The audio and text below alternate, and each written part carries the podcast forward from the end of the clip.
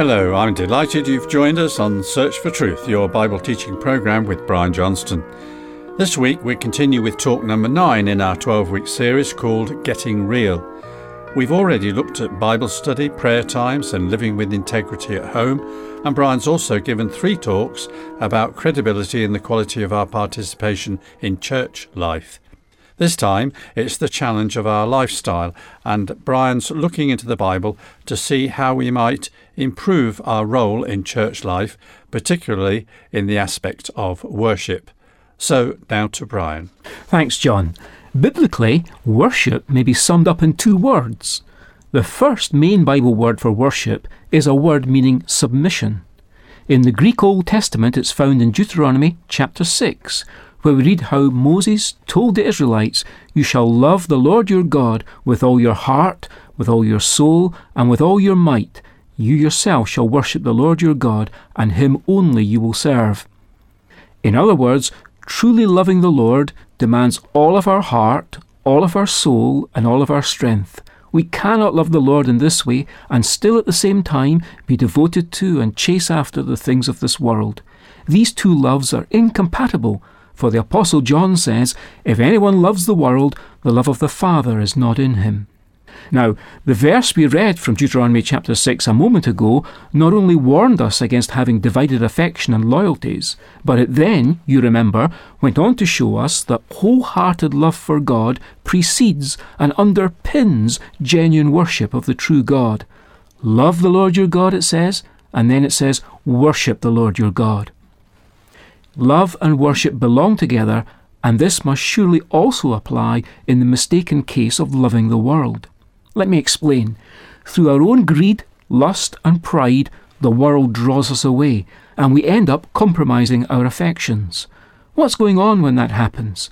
The world system is demanding from us a competing submission and effort one which is necessary if we are to obtain its desirable things like fame, success, and financial rewards.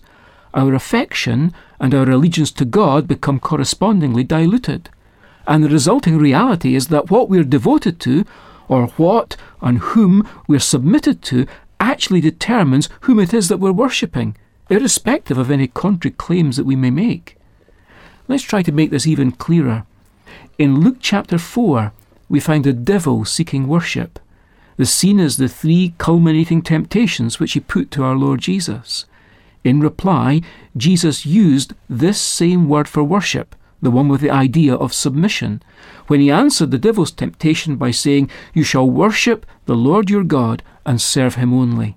This was said immediately after the devil had quite literally promised Jesus the world in exchange for Jesus being prepared to worship him and submit his allegiance to Satan. We have to recognize this was a very specific temptation made in special circumstances.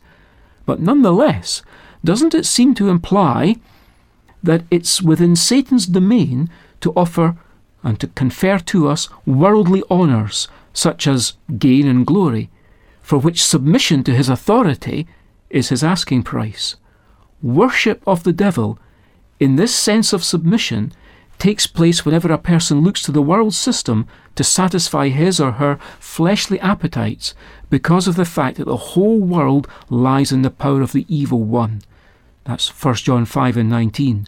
Worship is in reality a lifestyle choice. The worship which the devil is shown to seek after is achieved through our orientation to the world system. The choice that was presented to the Lord is, albeit in a far more general way, set before us by Paul in Romans chapter 12, by James in James chapter 4, and by the Apostle John in 1 John 2. These texts warn us against conforming to, having friendship with, and loving the world. Isn't this the same basic issue? How far do conforming to, having friendship with, and entertaining actual love for the world, how far do they take us in the direction of giving the devil what he's looking for? Those who aspire to live the dream down here by sacrificing time and effort to get ahead, to gain worldly things, scarcely realize that they've stepped into an alternative system of worship, irrespective of how orthodox their views are and however faithful their church attendance is. Turning from Luke chapter 4 to John chapter 4, we find it's now the Father who's seeking worshippers. Those yielding to his will receive the privilege of accessing heaven from within a spiritual house on earth. The word for worship here in John chapter 4 is again the same worship word meaning submission. As when the Israelites in Egypt bowed in worship to God when they heard God was going to deliver them. And it was used again during the dedication of Solomon's temple, when the people saw the temple filled with the glory of the Lord and fell face down on the ground worshipping the Lord. It seems clear that when used to describe worship, this is a word which represents both the outward physical expression and the internal attitude of reverent submission on the part of the worshipper. In Matthew's Gospel, chapter 2, it's recorded that the Magi came from the east to Jerusalem and said, Where is the one who's been born King of the Jews? For we saw his star in the east and came to worship him. This same term, worship or submission, is again used later in the chapter and having come into the house, the Magi found the child with Mary his mother, and having fallen down, they worshipped him. That is, they expressed their reverence and submission to the one born King of the Jews. There's a wonderful quote from William Temple, which is spot on with our theme. Worship is a submission of all our nature to God. It is the quickening of conscience by His holiness, the nourishment of mind with His truth, the purifying of imagination by His beauty, the opening of the heart to His love, the surrender of will to His purpose, and all of this gathered up in adoration, the most selfless emotion of which our nature is capable, and therefore the chief remedy for that self centeredness which is our original sin and the source of all actual sin. Let's now take a look together at the second of the Bible's main worship words, which is a word meaning service. In Exodus 20 and verse 5, when the second of the famous Ten Commandments talks about neither worshipping nor serving any graven image, it's this worship word that's used to express the Lord's command that Israel is to serve Him without using graven images. On the brink of the Israelites finally setting foot in the promised land, they're told not to serve other gods, neither the gods of the peoples of the land, and indeed nor are they to worship or serve the sun, moon, and stars. And after the Lord had brought them in and defeated all of their enemies, Joshua says in Joshua 24, Now therefore fear the Lord and serve him in sincerity and truth, and put away the gods which your fathers served beyond the river. Originally, this worship word which is often translated as serve, as we've just read, was in fact a secular term meaning to work for hire or wages. But in the Greek Old Testament, it's used to express either the worship of pagan gods or Israel's service of the true and living God. Right away, we are faced up with this basic fact that who or what we serve is the actual object of our worship. As we begin to dig even deeper into the meaning of worship in the form of service, we now need to take a look at the noun form of this word in Romans 12, where Paul says, I urge you, brethren, by the mercies of God, to present your bodies a living and holy sacrifice, acceptable to God, which is your spiritual service of worship. And do not be conformed to this world, but be transformed by the renewing of your mind, so that you may prove what the will of God is, that which is good and acceptable and perfect. I go so far to say that there could be modern methods and styles of worship which would appear to be ruled out by this. When he says, present your bodies a living sacrifice, holy, well pleasing to God, which is literally your reasoning or reasonable service, Paul's telling us that worship definitely involves thinking through our response to God. And in fact, worship's in harmony with the highest reason and is far from an unthinking emotional response or mere ecstatic mood feeling. This brings us on to another example of this worship word meaning service, as performed in a corporate way by God's Old Testament people, although the reference to it is in fact found in the New Testament, also in Romans, this time chapter 9, verse 4, where Paul refers to my kinsmen, whose is the service of God. As we said, the reference is to Israel, but the very same word group translated here as service is used of God's New Testament people also worshipping corporately in Philippians 3 and 3, where Paul says we worship in the Spirit of God and glory in Christ Jesus and put no confidence in the flesh. The corporate worship of the people of God, as expressed in this distinctive word, is throughout all the Bible only ever directed to the God and Father of the Lord Jesus, in the sense of you shall serve Him only. Now, this in no way detracts, of course, from the fact that the Lord Jesus is himself truly God, nor from the fact that it was right for individuals who met him on earth to worship him. But it shows how it's no mere protocol or habit that those in biblical churches of God may very well address themselves to the one who is the God and Father of our Lord Jesus, when coming together to worship God as they keep the Lord's command to break bread each Sunday morning.